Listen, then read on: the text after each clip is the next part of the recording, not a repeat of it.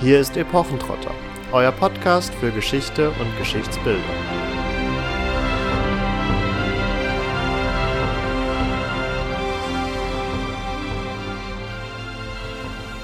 Hallo und herzlich willkommen zu einer neuen Folge Epochentrotter. Nachdem wir vor ja inzwischen tatsächlich zwei Jahren über die Netflix-Serie Barbaren gesprochen haben, haut der besagte Streaming-Anbieter in den kommenden Tagen eine zweite Staffel dieser antiken Serie auf den Markt und wir haben uns den Trailer mal angeschaut und uns gedacht, ja, sieht ja eigentlich wieder ganz gut aus.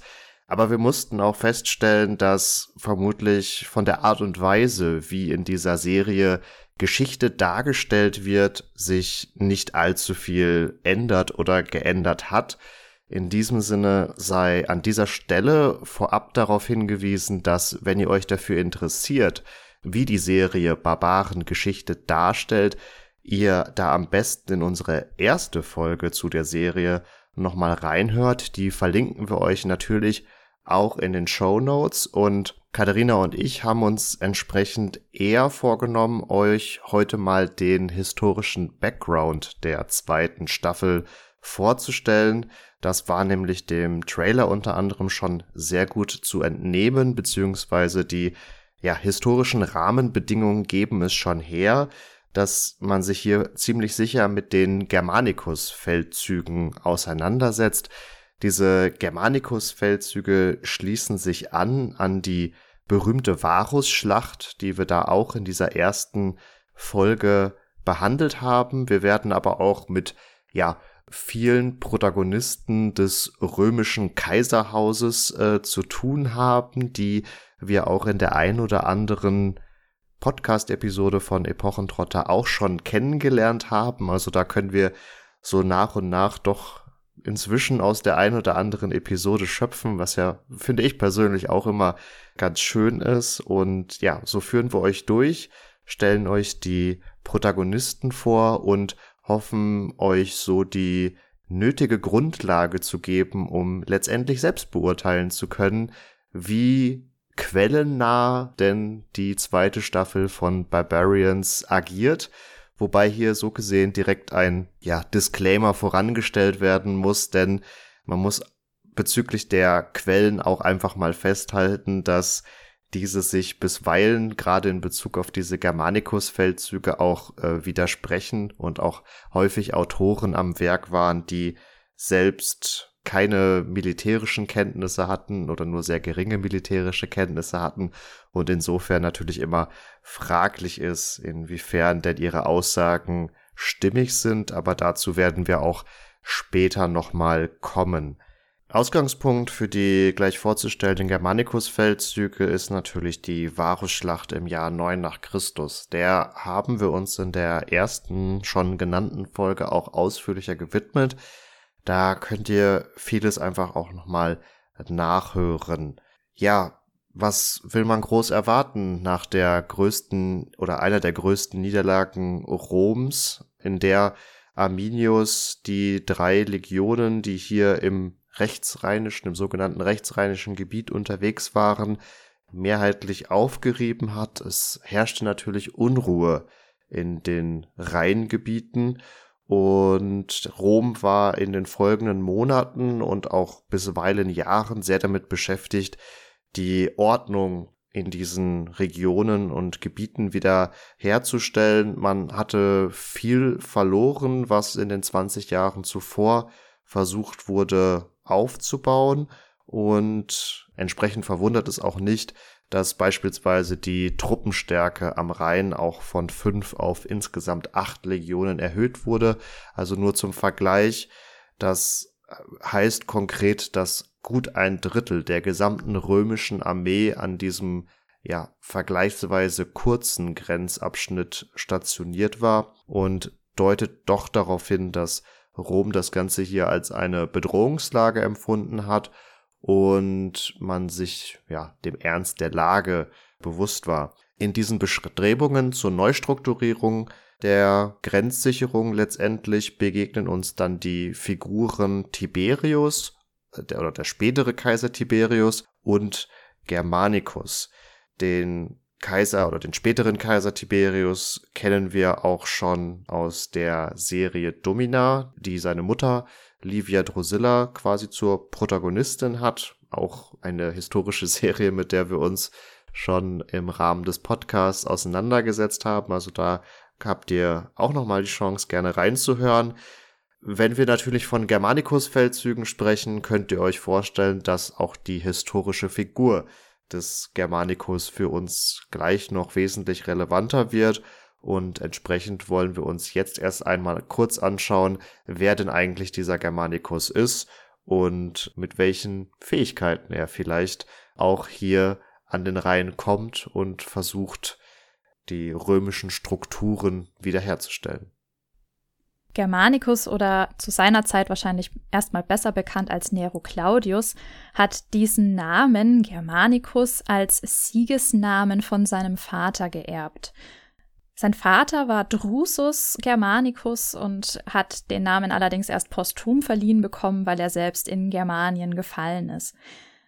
Mit diesem Namen war auch eine Bürde verbunden, denn es wurden sehr große Erwartungen in den jungen Germanicus gesetzt, worauf wir noch zu sprechen kommen, denn nicht umsonst heißen die Feldzüge, mit denen wir uns beschäftigen, Germanicus-Feldzüge. Die heißen also nicht so, weil sie in Germanien stattgefunden haben, was zwar stimmt, sondern wegen dem Feldherrn, der sie geführt hat. Dieser Germanicus ist 15 vor Christus geboren und schon 19 nach Christus gestorben, hat also ungefähr nur so 34 Jahre überhaupt geschafft zu leben, was eben auch wahrscheinlich an dieser Bürde, die ihm vererbt wurde, gelegen hat. Und mit dieser Erbschaft des Namens kommen wir letztendlich auch in ein ja etwas krasses Fahrwasser der Verwandtschaftsverhältnisse, die eigentlich mit der schon genannten Livia und Kaiser Augustus ihren Anfang nehmen und hier ein wildes Geflecht letztendlich schaffen, woraus die Julier, das Geschlecht der Julier, zu dem auch Julius Caesar gehört, bilden und hier eben letztendlich durch eine sehr krude Heiratspolitik mit teilweise dritten Ehen ähm, mit Enkelkindern und Großneffen ähm, dazu beitragen, dass hier ähm, Loyalitätsverhältnisse letztendlich entstehen und Leute aneinander gebunden werden, die sonst vielleicht sogar auf der Gegenseite gestanden hätten. Also letztendlich haben wir mit Livia und Augustus ein Paar, das hier bis zu Kaiser Nero runter sich eben durch Heiratspolitik verstrickt. Und du hast es schon gesagt, Marvin, Tiberius ist hier eben einer der Namen, der als Stiefsohn des Augustus ins Spiel kommt, genauso wie Drusus. Und Drusus wiederum, habe ich schon gesagt, ist dann eben der Vater von Germanicus. Insofern ist dann logischerweise Augustus der Großvater unseres Protagonisten Germanicus, wenn auch nicht verwandt. Die Verwandtschaft geht also eigentlich über die Frau Livia. So zumindest die Abstammung väterlicherseits, aber auch mütterlicherseits ist Germanicus sehr stark an die Person Augustus gebunden beziehungsweise fest eingebunden in diese sogenannte julisch-claudische Dynastie, die das Kaiserhaus in dieser Zeit stellt, denn mütterlicherseits ist Germanicus der Sohn von Antonia Minor. Und diese Antonia Minor wiederum ist die Tochter von Augustus Schwester Octavia und dem doch sehr bekannten Marcus Antonius. Und äh, Octavia, also Augustus Schwester, wird dann letztendlich von Marcus Antonius verlassen, damit er wiederum mit der noch viel bekannteren Pharaonin Kleopatra anbandeln kann und mit der ja auch Kinder zeugt, so dass mütterlicherseits er auch ein Großneffe des Augustus ist. Also quasi über beide Verwandtschaftslinien findet hier eine starke Anbindung an diese strahlende Persönlichkeit Augustus statt und es ist in den frühen Jahren des römischen Kaisertums einfach wichtig, weil das ja Amt, insofern man es denn überhaupt als Amt bezeichnen möchte, des Kaisers noch nicht allzu sehr gefestigt ist in seiner formalen Gestalt und es absolut abhängig ist von quasi dem Charisma und der auf Augustus vereinten Macht in dieser einen Person, ähm, sodass auch alle weiteren ja, Verwandten, die möglicherweise vorgesehen sind, Nachfolger dieses Kaisers zu werden, möglichst nah an diese herausragende Persönlichkeit herangerückt werden müssen, um quasi auch selbst Legitimität zu erfahren und ja, die Hoffnung zu haben, letztlich eines Tages vielleicht auch ein unangefochtener Kaiser zu werden. Damit ist Germanicus jetzt also schon doppelt mit Augustus versippt. Der besteht jetzt allerdings noch zusätzlich darauf, dass sein eigener Stiefsohn und damit auch Adoptivsohn Tiberius seinen Neffen Germanicus ebenfalls adoptiert, und zwar an Sohnesstadt. Also ihn eben hier auch zu einem direkten Nachfolger seiner eigenen Macht erklärt. Denn also Drusus ist ja, wie gesagt, in Germanien gefallen. Und Germanicus selbst heiratet eine Frau, die ihrerseits wiederum Enkelin des Augustus ist, nämlich die ältere Agrippina. Und aus dieser Ehe wiederum ähm, gehen insgesamt neun Kinder hervor, zu denen auch Caligula gehört, der spätere Kaiser Caligula, zu dem wir ja auch eine eigene Podcast-Folge gemacht haben. Und ja, infolge der Ermordung Kaiser Caligulas kommt schließlich Claudius an die Macht. Der wiederum, haltet euch fest, ist der Bruder des Germanicus. Also letztendlich bleibt's in der Familie, könnte man sagen. Und am Ende dieser Reihe steht unser viel geliebter äh, Nero. So, und damit verlassen wir jetzt erstmal äh, die ja, Verwicklungen und Verstrickungen der Julier untereinander und schauen nochmal auf Germanicus selbst. Wir haben natürlich nur römische Quellen, die jetzt über Germanicus berichten und entsprechend gefärbt sind diese Berichte natürlich auch und nicht unbedingt immer so wörtlich zu nehmen, aber ich wollte es euch trotzdem mit auf den Weg geben, damit ihr ja vielleicht eine Vorstellung davon gewinnen könnt, wie zumindestens die Römer Germanicus gesehen haben. So schreibt nämlich der römische Autor Sueton, dass Germanicus sich durch eine hohe griechische und römische Eloquenz auszeichnen würde, dass er sehr gelehrsam ist und über eine außergewöhnliche Schönheit verfügt, dass er außerdem sehr tapfer und liebenswürdig sei und insgesamt äußerst beliebt. Also ihr seht schon, hier wird mit sehr vielen äh, positiven Merkmalen um sich geworfen und das spiegelt sich auch sicherlich darin wieder diese, ja, diese positive Konnotierung, dass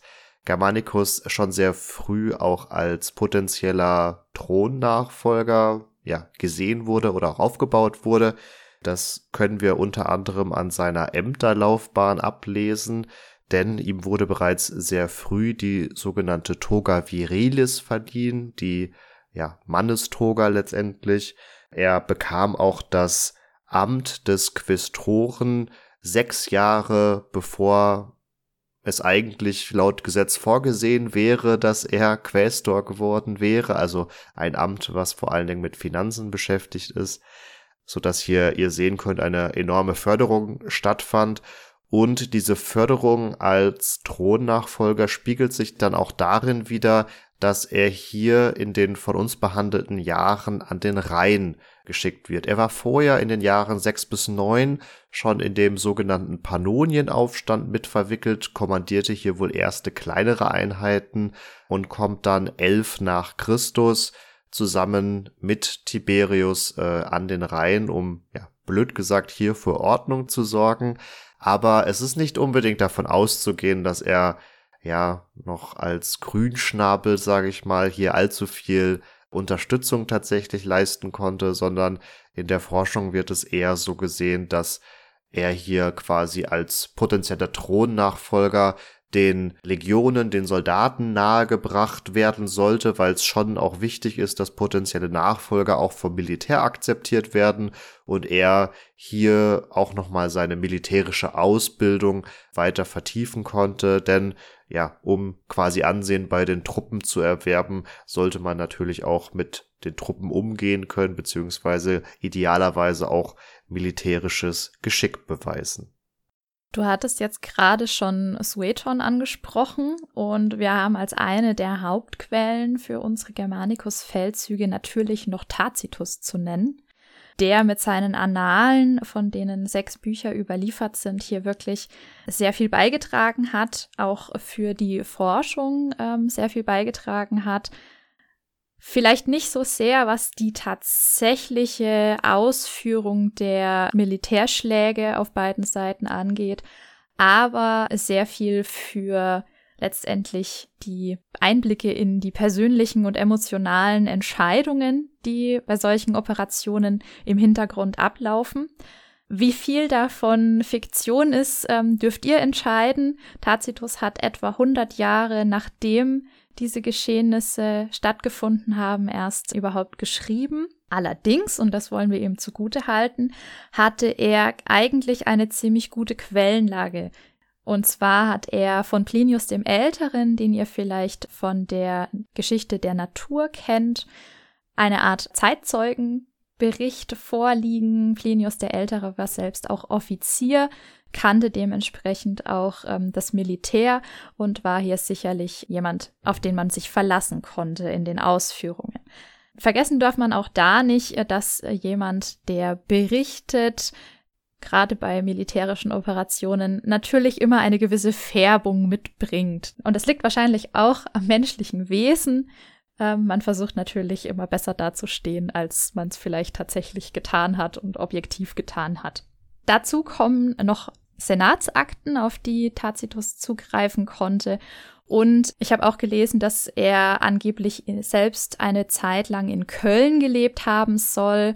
Da bin ich mir nicht ganz sicher, wie verlässlich diese Aussage ist. Sollte das stimmen, hat er natürlich selber auch einen Einblick in die germanische Lebensweise erhaschen können, hätte davon dann natürlich auch als Geschichtsschreiber profitiert. Diese Annalen von Tacitus beginnen mit, ja, dem Tod von Augustus und ziehen sich damit, ja, über die Jahre der Feldzüge hinweg in diesen ersten sechs Büchern, die wir heute noch überliefert haben. Das heißt also, die Geschehnisse der Jahre 14 bis 16 nach Christus sind also ganz gut noch hier überliefert. Interessant ist für euch vielleicht noch, dass wir es hier mit einer Überlieferung aus dem Mittelalter zu tun haben und mal wieder ein Kloster hier dafür verantwortlich ist, dass wir eine Abschrift dieser genannten sechs Bücher haben, und zwar im Codex Medicaeus I aus dem Kloster Fulda. Und warum betone ich das hier so? Naja, also Tacitus ist offensichtlich ein antiker Autor, der ja auch nicht zuletzt über heidnische Bräuche ähm, geschrieben hat, natürlich aus Sicht der Römer, die aus Sicht wiederum der, der Mönche des Klosters Fulda im Mittelalter auch Heiden waren. Und naja, also lange Rede, kurzer Sinn. Christen schreiben etwas ab, wo es um antike Begebenheiten geht und es wird ja gerne oft unterstellt, dass die Kirche solche Schriften verschwinden lassen hat. Nein, tatsächlich ist es so, dass gerade die Mönche eben hier dafür oder dazu beigetragen haben, dass diese Sachen heute überhaupt noch zugänglich und erhalten sind. Ähm, und das wollte ich an der Stelle einfach mal ja ein bisschen in den Vordergrund rücken. Dazu kommt dann noch eine Bronzegedenktafel aus dem Jahr 19 nach Christus, die Tabula Ciarensis, die 1981 in Spanien gefunden wurde und die bestätigt eigentlich im Wesentlichen das, was bei Tacitus geschrieben ist, also so die Eckdaten, zu denen sich die Ereignisse 14 bis 16 nach Christus ereignet haben. Bisschen kritisch muss man neben dieser sehr starken Figurenpsychologie und emotionalen Aufladung der Figurenhandlung sagen, dass auch, ja, es insgesamt sehr literarisch und literarisch stark verdichtet geschrieben ist. Wir also hier durchaus trotz der geschichtlich vielleicht richtigen Abfolge und richtigen Ereignisse die Zwischentöne ja eben so ein bisschen kritisch sehen müssen und hier durchaus eben auch einiges an Fiktion drin sein dürfte. Abgesehen davon ist auch eine Färbung zu beachten, die aus der claudischen Zeit resultiert, denn Tacitus ist also eher so ja, claudisch beeinflusst, den habe ich ja gerade schon erwähnt. Claudius ist der, der letztendlich von allem am Ende profitiert, indem er ja wenigstens kurzzeitig dann doch Kaiser wird. Und letztendlich versuchen natürlich die Geschichtsschreiber immer auch ein Stück weit propagandistisch im positiven Sinne zu schreiben, nämlich zugunsten ihres eigenen Fürsten. Und ähm, ja, das äußert sich dann eben darin, dass vielleicht Germanicus als Vorfahr von Claudius positiver dargestellt wird, als er es letztendlich vielleicht war. Das heißt, Germanicus wurde so dargestellt, dass er zu seiner Zeit sehr populär war, dass ähm, er viele Anhänger hatte und ähm, bildet hier auch in der Geschichtsschreibung von Tacitus so eine Art Gegenspieler zu Tiberius, der mit seiner sehr strengen Art nicht unbedingt immer so sehr die Herzen der Menschen erweichen konnte.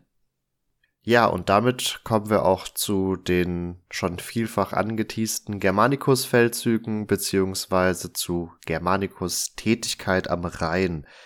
Wir hatten schon angesprochen, dass er im Jahr 11 nach Christus an den Rhein kommt und in diesem Jahr 11 nach Christus, also das wird noch nicht so klassischerweise zu diesem Zeitraum der Feldzüge hinzugezählt, aber soweit wir das äh, ja, den Quellen entnehmen können, ist anzunehmen, dass es bereits hier zu ersten Kampfhandlungen gekommen ist, denn sowohl Tiberius als auch Germanicus und Augustus, wobei der vermutlich nicht direkt involviert war, sondern nur als oberster Feldherr quasi ja, mit honoriert wurde, wurden hier mit der sogenannten imperatorischen Akklamation beehrt, also eine Auszeichnung für erfolgreiche Kampfhandlungen letztendlich. Also man kann davon ausgehen, dass es hier zu zumindest kleineren Scharmützeln kam. Größer angelegte Feldzüge sind uns nicht überliefert. Germanicus wird dann im Jahr 13 nach Christus, also zwei Jahre später, auch zum Oberbefehlshaber der Truppen am Rhein befördert. Tiberius kehrt zurück nach Rom und ist auch in anderen Gebieten des Reiches dann unterwegs und du hattest es in Bezug auf Tacitus und seine Überlieferungslage erwähnt. Im Jahr 14 nach Christus äh, stirbt äh, Augustus und Tiberius wird der neue Kaiser.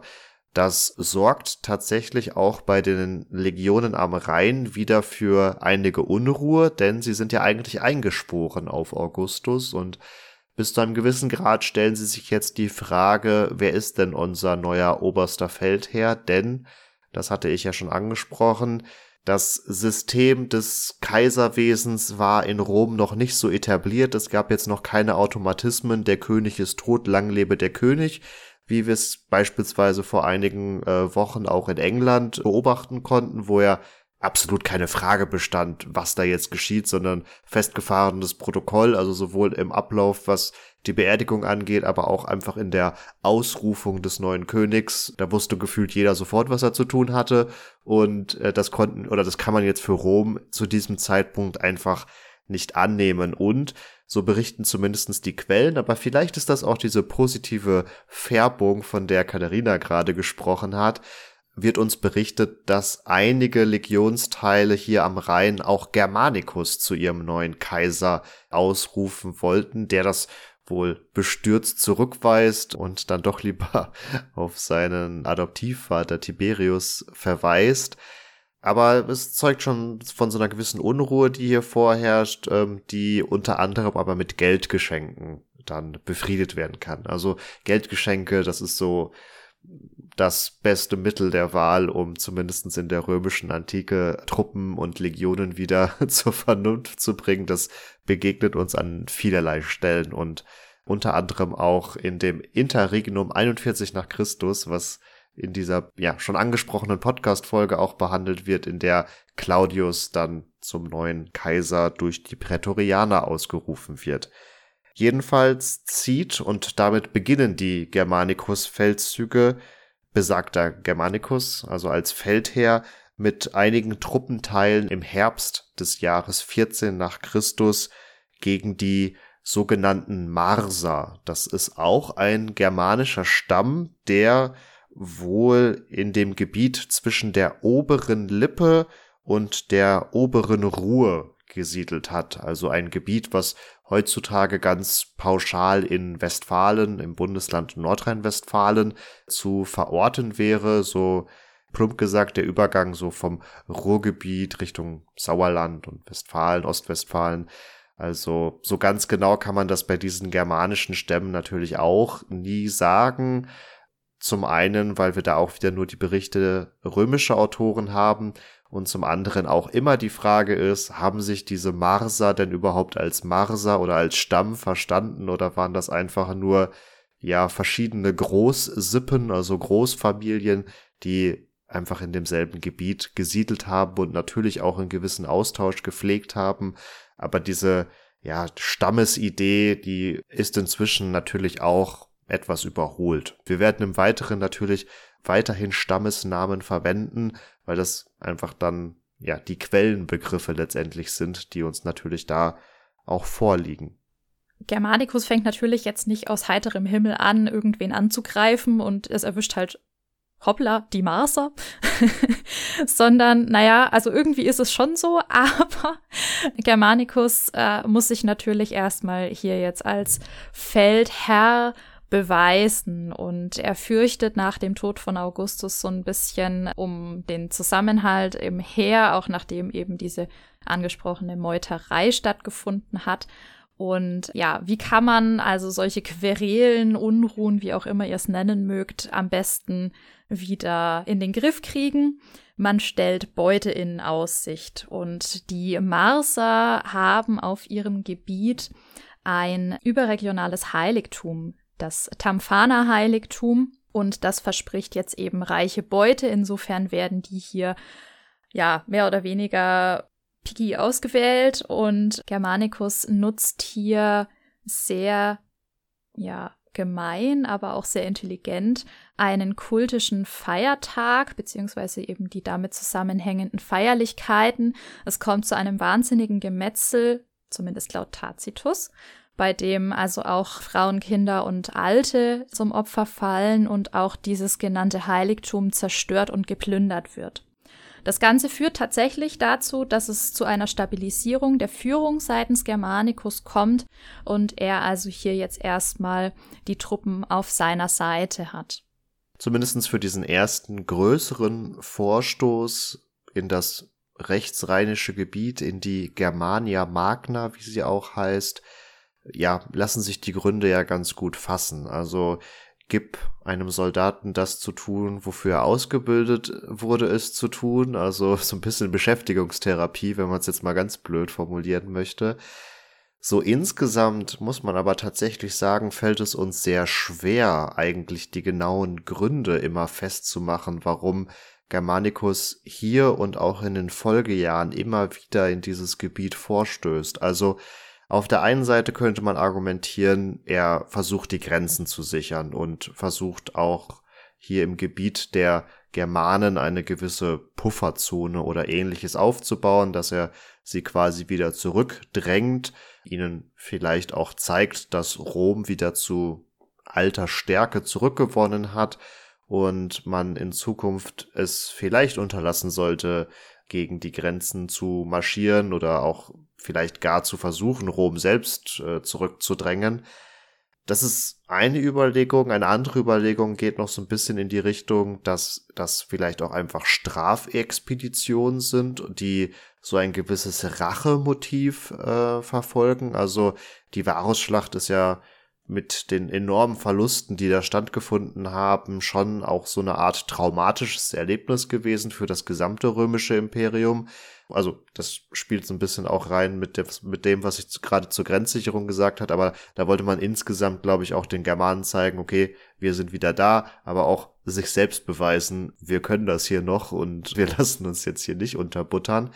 Also dieses Rachemotiv kann da womöglich auch eine Rolle spielen und so in der allgemeinen Forschungsbetrachtung, die aktuell gängig ist, wird Germanicus auch so eine gewisse Hitzköpfigkeit unterstellt. Also, dass seinen Feldzügen nicht unbedingt immer ein großer Plan zugrunde liegt, sondern er teilweise einfach vielleicht aus, einer gewissen Emotion heraus oder aus einer Hitzköpfigkeit heraus diese Vorstöße macht. Da passt dieses Rachemotiv, finde ich persönlich ganz ganz gut rein. Bei den späteren Feldzügen kann man auch beobachten, dass durchaus es ein Ziel zu sein scheint, Arminius selbst anzugreifen und auch seine und womöglich auch seine Koalition, die er hier aus verschiedenen Germanenverbänden geschaffen hat, zu zerschlagen. Und ein Punkt, auf den kommen wir aber gleich auch nochmal ausführlicher zu sprechen, ist natürlich auch, dass in der Varusschlacht die Legionsstandarten, also die Legionsadler verloren gegangen sind und dazu haben ja Michi und ich in einer unserer Kunstraubfolgen schon mal gesprochen. Das war für Augustus einige Jahre zuvor auch so ein ganz großes Ding, dass er die verlorenen Legionsstandarten bei den Patern zurückgewonnen hat, in dem Fall durch diplomatische Verhandlungen. Aber daraus kann man doch auch ein Gefühl dafür bekommen, das war nicht einfach irgendwelche Abzeichen oder so, sondern das waren kultische Gegenstände, die einfach enorm auch religiös aufgeladen waren und die wollte man natürlich unbedingt zurückgewinnen. Also wir sehen, es gibt hier so ein gewisses Potpourri oder so eine gewisse Bandbreite von möglichen Gründen, die diesen Germanicus-Feldzügen womöglich zugrunde lagen. Man kann das oder man sollte das vermutlich eh nicht nur auf einen Grund versuchen zu reduzieren. Es werden immer mehrere Gründe gewesen sein. Aber wir haben jetzt nur bedingt Einblick in die römische Eigensicht oder auch in die Eigensicht von Germanicus, warum jetzt ganz konkret hier in dieser Form, in diesem Ausmaß diese Feldzüge vorgenommen wurden. Nichtsdestotrotz nutzt Germanicus diesen ersten Erfolg, den er im Herbst 14 nach Christus erreicht hatte mit diesem geschilderten Gemetzel oder mit dem Überfall auf das germanische Heiligtum und nach einer Winterpause, die blöd gesagt zwangsläufig in diesen Jahrhunderten immer notwendig war, weil man häufig im Winter mit den verschlechterten Witterungsverhältnissen nicht in der Lage war, so große Truppenteile angemessen zu versorgen, stößt er im Frühjahr des darauffolgenden Jahres 15 nach Christus wieder in die Germania Magna vor, aber macht das dieses Mal nicht alleine, sondern hat noch den Feldherrn Kekina an seiner Seite, der von Xanten aus mit vier Legionen wieder gegen die Marser zieht. Also in der Haut der Marser möchte man in diesen Tagen und Jahren nicht unbedingt stecken. Germanicus selbst zieht von Mainz aus los, also etwas weiter südlich gegen die sogenannten Schatten, die im Gebiet zwischen Lahn und Fulda siedelten. Also letztendlich das Gebiet oder Teilgebiete des heutigen Hessens. Vielleicht fragt ihr euch jetzt, was eigentlich währenddessen so bei den Barbaren in Anführungszeichen selber abgeht. Meanwhile, Arminius rechnet selbst gerade mit Segestes ab. Ihr erinnert euch vielleicht, in der ersten Staffel von Barbaren ist Segestes auch vorgekommen. Das ist der Vater von Tusnelda, die ja so sehr kriegerisch auftritt und die auch ja, sich mit Arminius verbandelt gegen den Willen von ihrem Vater Segestes. Und insofern gibt es ja einen noch nicht ausgefochtenen Streit zwischen den beiden. Segestes war außerdem auch dafür, sich den Römern irgendwie unterzuordnen. Und ja, letztendlich führt das dazu, dass also im Hause der Cherusker ein Streit sich entspinnt, der dazu führt, dass Segestes von Arminius belagert wird. Das wäre jetzt an sich erstmal so, ja, schön. Warum erwähne ich das? Was hat das mit Germanicus zu tun? Der kriegt Wind davon und versucht jetzt diese Querelen für sich selber zu nutzen und ähm, führt jetzt also den schon erwähnten Angriff gegen die Schatten, die übrigens auch ähm, mit den Cheruskern wiederum verwandt sind. Also insofern macht es durchaus Sinn, strategisch hier die Schatten anzugreifen und nicht jemand anderen. Und letztendlich greift er auch in die Belagerung von Segestes seitens Arminius ein und hilft also dem Vater von Tusnelda, der allerdings dann keine Wahl mehr hat und in römisches Exil kommt. Tusnelda kommt während dem ganzen hochschwanger in die Gefangenschaft der Römer und gebiert da ihren Sohn ähm, namens Tumelikus, der von Tacitus auch ja weiter erwähnt wird. Der hat anscheinend ein nicht so schönes Schicksal gehabt. Ähm, der wird schließlich in Ravenna erzogen und scheint, ich weiß jetzt leider nicht durch was genau, aber irgendwie in die Lächerlichkeit gezogen worden zu sein. Also hatte offenbar kein so schönes Leben gehabt.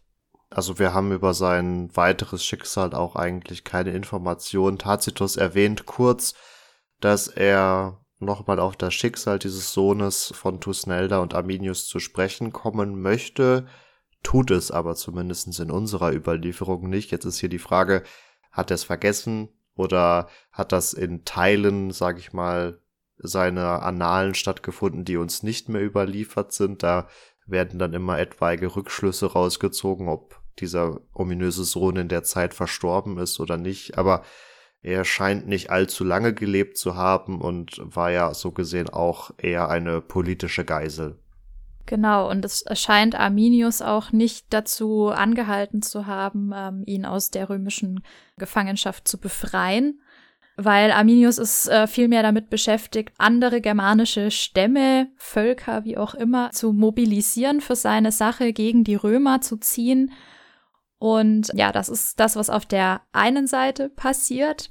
Und auf der anderen Seite hat, wie gesagt, Germanicus, also Segestes, ins römische Exil überführt und zieht jetzt durch das Bructera-Gebiet, letztendlich auf der Suche danach, seinen Tross wieder ein bisschen aufzustocken mit Proviant etc. Und gewinnt im Zuge dessen auch einen der angesprochenen Legionsadler zurück.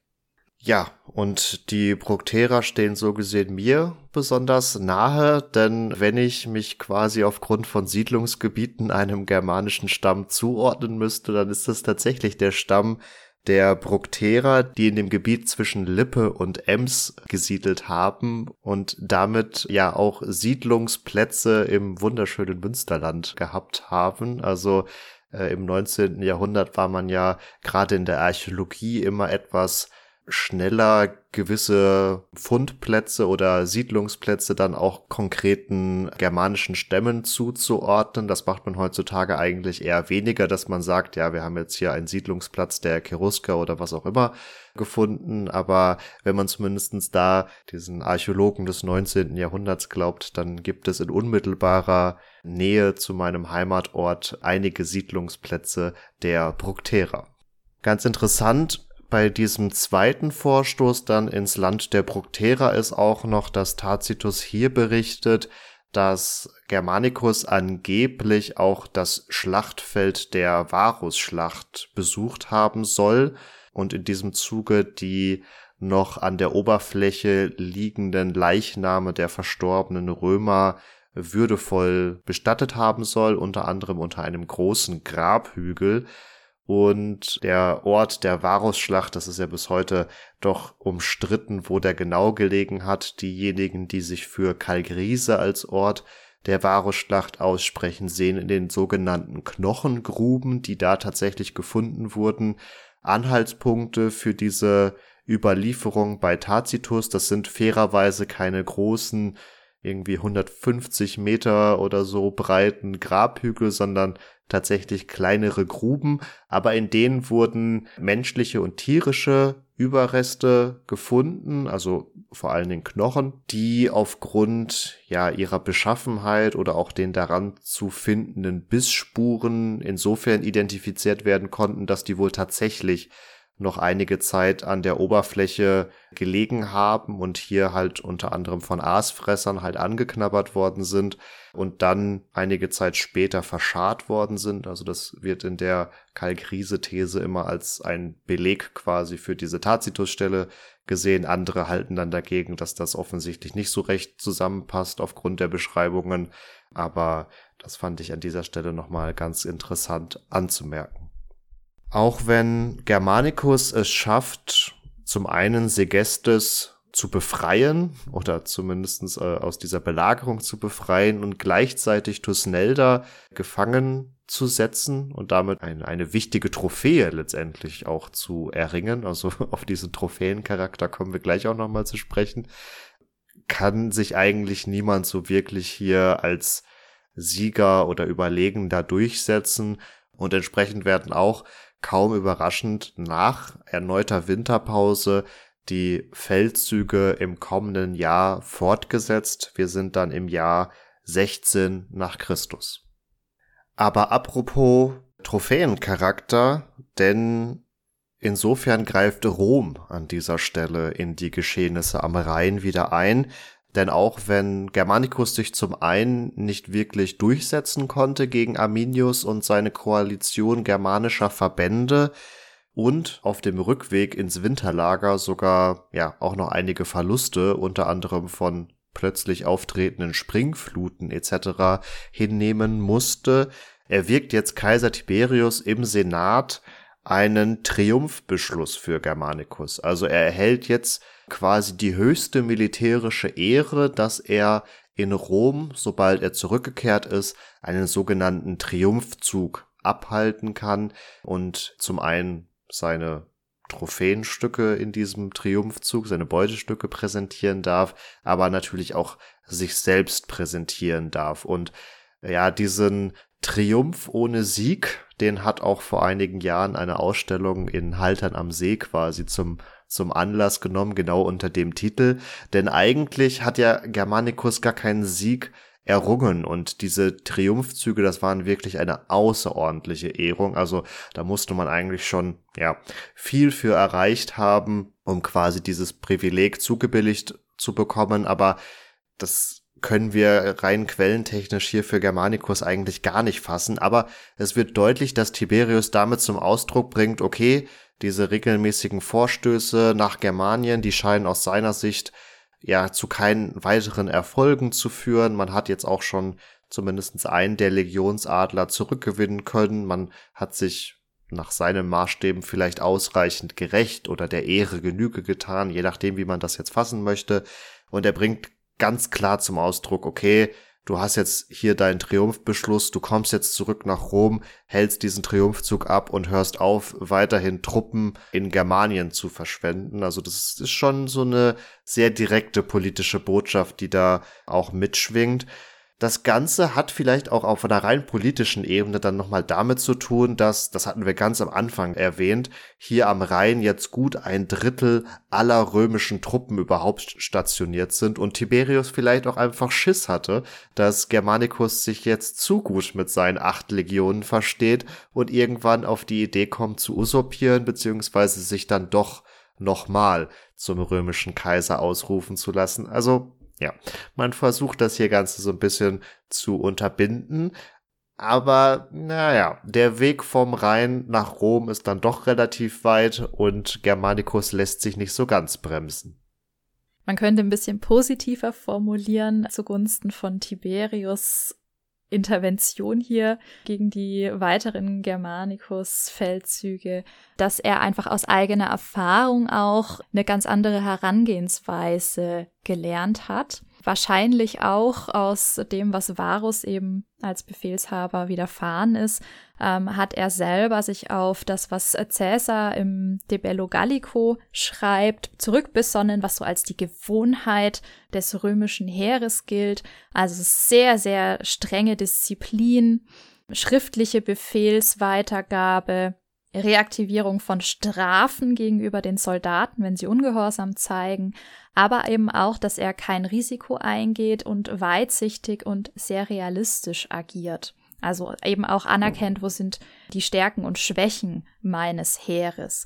Und das stellt er eben an Germanicus überhaupt nicht fest, der wie Marvin ja ausgeführt hat, eher sehr hitzköpfig agiert, vielleicht auch ähm, sich ja manchmal ein bisschen dazu verleiten lässt, nochmal anzugreifen, weil die Gelegenheit gut ist. Das zeichnet sich ja durchaus so ein bisschen ab, dass er eben unter anderem die Streitigkeiten zwischen Arminius und seinem Schwiegervater ausnutzen möchte und ähnliche Dinge ähm, versucht. Also das wollen wir Tiberius auch noch zugute halten.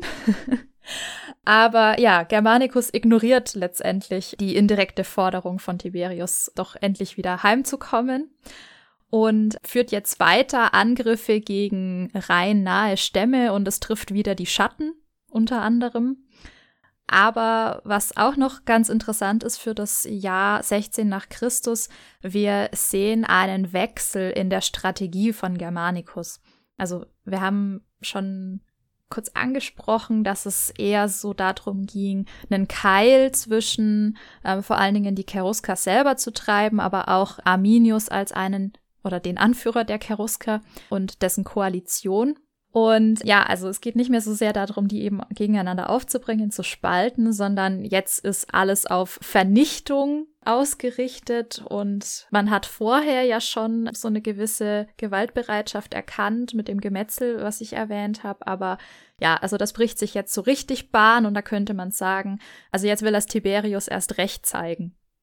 Ja, ich glaube auch, also jetzt hier dieses Jahr 16 nach Christus, quasi das letzte Jahr der Germanicus-Feldzüge, da wird deutlich, er will jetzt nochmal alles in die Waagschale werfen. Und ich glaube, er hat auch dieses Bedürfnis, wirklich die Cherusker zu zerschlagen und idealerweise, nachdem er schon Tusnelda gefangen genommen hat, Arminius festzusetzen, weil das ist ja letztendlich auch das, was also du hast jetzt schon De Bello Gallico angesprochen, was ja auch Julius Caesar gelungen ist, indem er Vercingetorix, den Anführer der Gallier, gefangen setzen konnte und den natürlich auch bei diesem Triumphzug sehr prominent gezeigt hat.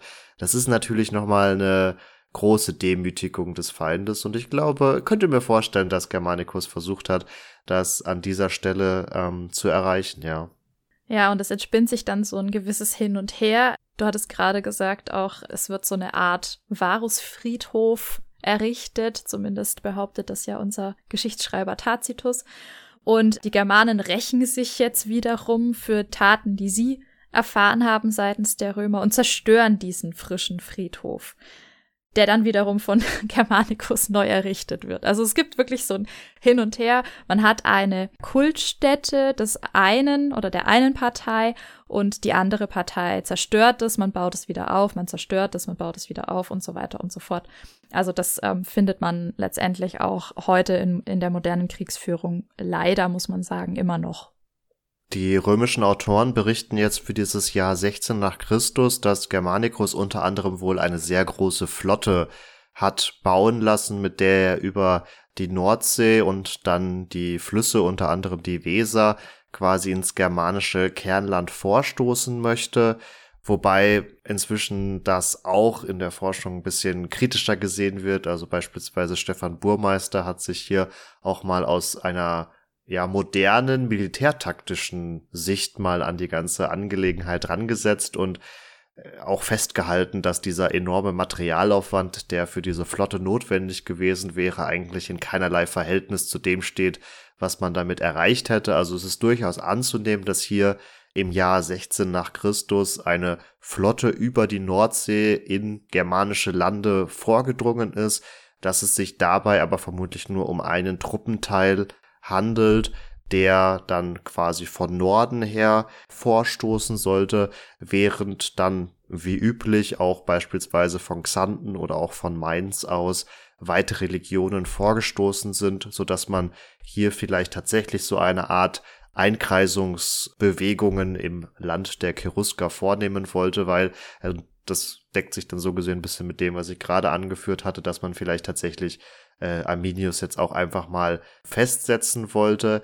Das führt der Überlieferung nach auch noch zu einer sehr interessanten Szene, die behaupte ich ziemlich sicher in der zweiten Staffel Barbaren aufgegriffen wird, dass am Abend vor der finalen Schlacht dann zwischen Römern und Cheruskern über die Weser hinweg, also über den Fluss hinweg, Arminius mit seinem Bruder Flavus diskutiert. Also sowohl Arminius als auch Flavus wurden ja als junge Kinder quasi ja nicht entführt, aber zumindest als politische Geiseln von ihrer Familie, den, einer hochrangigen Cherusker-Familie, äh, ans römische Reich gegeben, um da quasi erzogen und ausgebildet zu werden. Und Arminius war ja auch beispielsweise Truppenführer von einer Reitereinheit, bevor er ja, die Seiten gewechselt hat.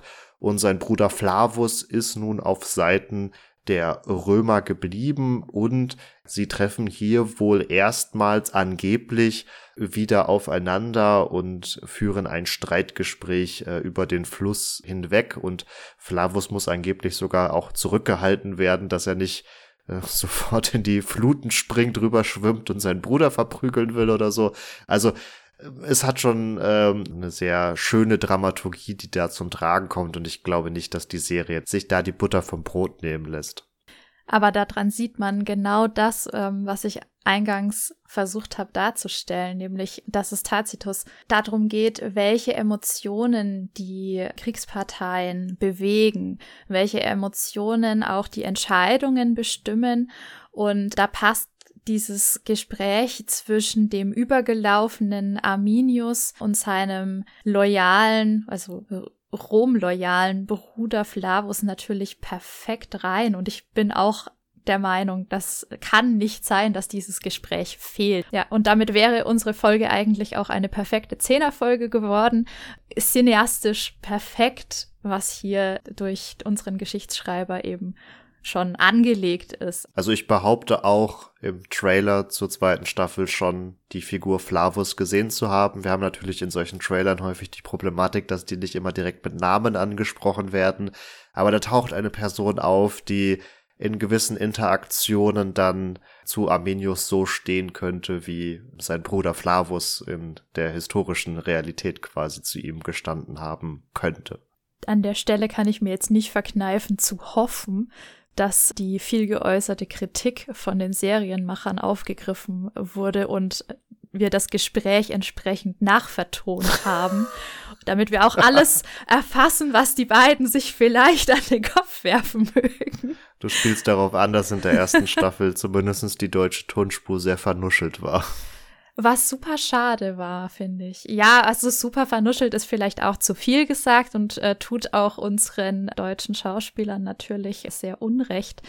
Aber es war an der einen oder anderen Stelle einfach ein sehr ungewohnter Höreindruck, wenn man ja, verwöhnt ist, muss man ja eigentlich sagen, durch übersetzte und synchronisierte Serien, die ähm, natürlich ein viel klareres Sprachbild haben können als wenn man direkt aufnimmt. Das merkt man spätestens dann, wenn man die Lieblingsserie doch mal in der Originalsprache hört. Und ja, insofern sei das hier nur als, als Wunsch meinerseits geäußert. Wir werden sehen, wie es dann tatsächlich der Fall ist. Ist natürlich auch immer mit mehr Aufwand und mehr Kosten verbunden. Bevor wir uns jetzt allzu sehr in der Serie und ihrer Dramaturgie verlieren, kommen wir doch noch einmal doch tatsächlich nur noch kurz zurück zu den Germanicus-Feldzügen, denn wir stehen so gesehen an ihrem Ende. Also ich hatte gesagt, dieses Gespräch findet nicht vor der entscheidenden Schlacht, sondern vor einer der beiden entscheidenden Schlachten statt. Diese erste Schlacht findet dann den Quellen zufolge bei Istaviso statt, also wir haben schon rausgehört, wir befinden uns hier so im Gebiet der Weser und einer der möglichen Orte, aber ähnlich wie bei der Varusschlacht wird da viel diskutiert, wo diese Schlacht stattgefunden hat. Einer der möglichen Orte soll bei Bückeburg in Niedersachsen liegen. Also das ist so Grenzgebiet Nordrhein-Westfalen, Niedersachsen. Ich glaube, der Kreis heißt Schaumburg. Dem einen oder anderen vielleicht geläufig, aber so blöd gesagt Südniedersachsen. Und in dieser Schlacht wird Arminius wohl angeblich auch schwer verwundet und es gelingt Germanicus insgesamt scheinbar den Germanen größere Verluste zuzufügen. Es scheint zumindest so die Überlieferung, aber da geht die Forschung bisweilen auch so ein bisschen d'accord, dass wohl tatsächlich sowohl die Römer, da können wir es aufgrund der Legionsnennungen ja relativ konkret sagen, aber auch wohl zu diesem Zeitpunkt die Germanenkoalition von Arminius wohl tatsächlich eine große ja Mannstärke aufgewiesen hat. Also man geht tatsächlich davon aus, dass hier womöglich mehrere zehntausend Mann aufeinander getroffen sind und also ich wollte jetzt nicht allzu sehr in die Serie wieder abdriften, aber das wäre schon ein cooles Visual, wenn man das auf die blöd gesagt, Leinwand bringen würde. Wobei jetzt die wahre Schlacht, die in der ersten Staffel präsentiert wurde, vielleicht ein bisschen hinter den Erwartungen zurückgeblieben ist, aber sei es drum. Wir haben dann im Anschluss noch die Schlacht am sogenannten Angrivaria Wall. Auch hier können sich wohl die Römer durchsetzen, wobei nicht unbedingt von Sieg zu sprechen ist, denn obwohl sie in der Schlacht scheinbar überlegen sind, sind ihre Verluste wohl doch so groß, dass sie sich letztendlich zurückziehen müssen. Also entweder ist man hier von der Versorgung abgeschnitten oder, wie, oder die eigenen Verluste sind zu hoch, dass man sich nicht wirklich in Feindesland halten kann. Man kann den militärischen Erfolg nicht so recht umsetzen und zieht sich entsprechend zurück. Auf diesem Rückweg berichtet dann auch wieder Tacitus davon, dass ein Orkan diese Flotte überrascht hat und entsprechend es zu weiteren Verlusten gekommen ist.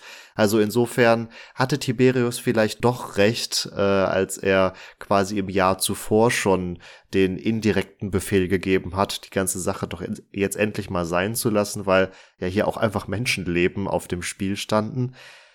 Germanicus gelingt nichtsdestotrotz noch ein letzter Coup, denn auf Hinweis des Anführers oder eines Führers der Marser, einem sogenannten Malovendus, gelingt es ihm, einen weiteren der Legionsadler quasi in den eigenen Besitz zurückzuführen, sodass als militärischer Erfolg grundlegend festgehalten werden kann für Germanicus, dass er zumindest zwei dieser drei äh, Legionsadler zurückgewinnen kann. Und das wird auch in der römischen Propaganda sehr, sehr groß aufgespielt. Also wir hatten das in der schon genannten anderen Podcast-Folge für die Paterfeldzüge schon mal angeführt und ihr müsst euch das hier sehr ähnlich vorstellen. Also im Saturntempel in Rom werden schon im Voraus Plätze reserviert, um da die zurückgewonnenen Feldzeichen präsentieren zu können.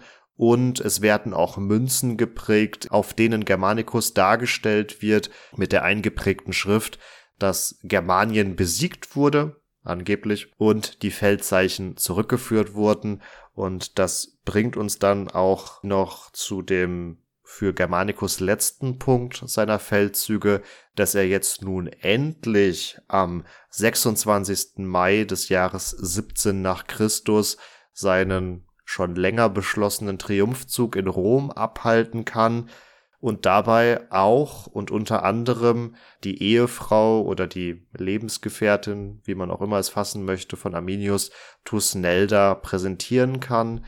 Also letztendlich als eine seiner Trophäen. Er präsentiert außerdem auch ähm, eben diese zwei Legionsadler, alles schön und gut. Allerdings fehlt ja immer noch einer. Und es wurde, glaube ich, sehr schön deutlich. Er hätte sein Ziel nur dann erreicht, wenn er alle drei zurückbekommen hätte. Und er hätte auch sein Ziel in Germanien nur dann erreicht, wenn er ja Arminius wirklich besiegt hätte oder eben diese germanische Koalition zerschlagen hätte. Trotz aller vermeintlicher Siege, das ist auch nicht immer so ganz klar von einem wirklichen Sieg zu sprechen, kann man jetzt nicht davon sprechen, dass es wirklich eine Schwächung der germanischen Streitkräfte auf Seiten von Arminius gegeben hat. Und das klingt auch so ein bisschen schon ja in der Serie an. Unter anderem im Trailer ist nämlich ein sogenannter Marbot schon zu sehen. Das ist ein Anführer der Markomannen, dem es gelingt, nach diesem von uns jetzt nur sehr peripher behandelten Pannonienaufstand, das wäre wirklich nochmal ein komplett anderes Thema, gelingt es ihm, quasi zum Anführer oder auch zum König letztendlich der Markomannen aufzusteigen und sich weiter östlich also im heutigen Böhmen eine ja, sehr große Machtposition aufzubauen, die dazu führt, dass er unter anderem auch ein großes Heer hat. Arminius versucht wohl zwischenzeitlich auch ein Bündnis mit ihm zu schmieden. Das gelingt nicht so ganz. Da möchte ich euch aber den Spaß an der Serie nicht nehmen, weil ich glaube, da gibt's auch ein Visual, was auf jeden Fall verwendet werden wird. Ich sag nur abgetrennter Kopf. Weil eben aber dieses Bündnis nicht zustande kommt, gibt es dann letztendlich in der Germania Magna, also in diesem großen germanischen Gebiet, auch innerhalb der Germanen Streitigkeiten darum, wer denn jetzt die Vorrangstellung innehaben soll. Die Tatsache, dass es Germanicus nicht gelungen ist, diese Arminius-Cherusker-Koalition zu zerschlagen, zeigt sich unter anderem auch daran, dass sie im Jahr 17 nach Christus noch in der Lage sind, diesem Marbot von den Markomannen die Stirn zu bieten, der, wie gesagt, selbst über ein großes Heer verfügt und offensichtlich entsprechend auch Arminius und seine Verbündeten noch über ein großes Heer verfügen, denn auch hier haben wir es wieder dass diese wirklich sehr große Schlacht wohl auch wieder in einer Pattsituation endet und der Konflikt insofern erstmal nicht gelöst werden kann. Arminius hat in der Folge dann vermehrt mit innerkoalitionären Konflikten, sage ich mal, zu tun und erfährt dann letztendlich das ja doch traurige Schicksal, dass er von seinen Verwandten ermordet wird und mit seiner Person vermutlich dann auch dieser größere Germanenverband endgültig zusammenbricht, wobei bei dem sowieso immer fraglich ist, wie der strukturell aufgebaut ist. Also wir hatten es schon anklingen lassen, nur weil wir da jetzt von Stämmen und Verbänden und Koalitionen reden, sollte man jetzt noch lange nicht davon ausgehen, dass da irgendwelche Königtümer oder ähnliches hochgezogen werden, sondern das war wohl insgesamt immer sehr fluide und hing ja von dem jeweiligen Einverständnis der Sippen oder Stammesvertreter ab, dass man sich einig wurde oder die Führerschaft eines einer einzelnen Person für bestimmte Gelegenheiten letztendlich akzeptierte. Mit dem Tod von Arminius, der letztendlich auf den schon 19 nach Christus verstorbenen Germanicus folgt, endet dann auch diese Episode in der Geschichte, die wir mit Germanicus Feldzügen beschreiben. Und damit sind wir auch am Ende dieser Folge, die, wie ihr gemerkt habt, an vieles anknüpft, was wir schon behandelt haben. Und daran sieht man etwas sehr deutlich, was mir persönlich immer ganz wichtig ist, weil ich es selber sehr schwierig finde, wenn man immer nur so punktuelle geschichtliche Ereignisse behandelt, nämlich, dass man zeigt, wie sehr alles miteinander vernetzt ist und wie sehr die politische Entscheidung eines, eines Herrschers auch auf Dinge in anderen Ländern Auswirkungen haben, beziehungsweise dann auch, ähm, ja, auf die Zukunft, wenn man so möchte. Und unsere Julia hier mit Augustus, Tiberius, Germanicus und Claudius veranschaulichen das, glaube ich, ganz schön, wie das alles zusammenhängt und dass ein Bestreben oft ähm, dazu führt, dass spätere Generationen noch ähm, sich mit den Folgen beschäftigen müssen und ein Ereignis wie die Varusschlacht nicht für sich steht, sondern in einem großen Verband von historischen Ereignissen, denen wir hier versucht haben, mal so ein bisschen Platz zu geben. Die erwähnten Folgen findet ihr natürlich alle auch in den Show Notes und wenn ihr Lust auf weiteren historischen Content habt, dann schaut doch gerne bei unseren Social Media Profilen vorbei. Ihr findet uns auf Facebook und Instagram jeweils unter Epochentrotter. Falls ihr kein Social Media habt, dann schaut gerne auf unserer Webseite vorbei, epochentrotter.de. Wenn ihr uns Feedback, Themenideen oder ähnliches mit auf den Weg gehen wollt, könnt ihr gerne die Messenger-Dienste dieser Social-Media-Plattform benutzen oder, oder eher klassisch eine E-Mail schreiben an kontakt.epochentrotter.de. Und ja, ich hoffe, ihr hattet Freude mit dieser Episode und schaltet auch beim nächsten Mal wieder ein. Mir bleibt damit nur noch zu sagen, macht's gut und ciao, ciao. Auch von meiner Seite bleibt gesund und macht's gut. Ciao, ciao.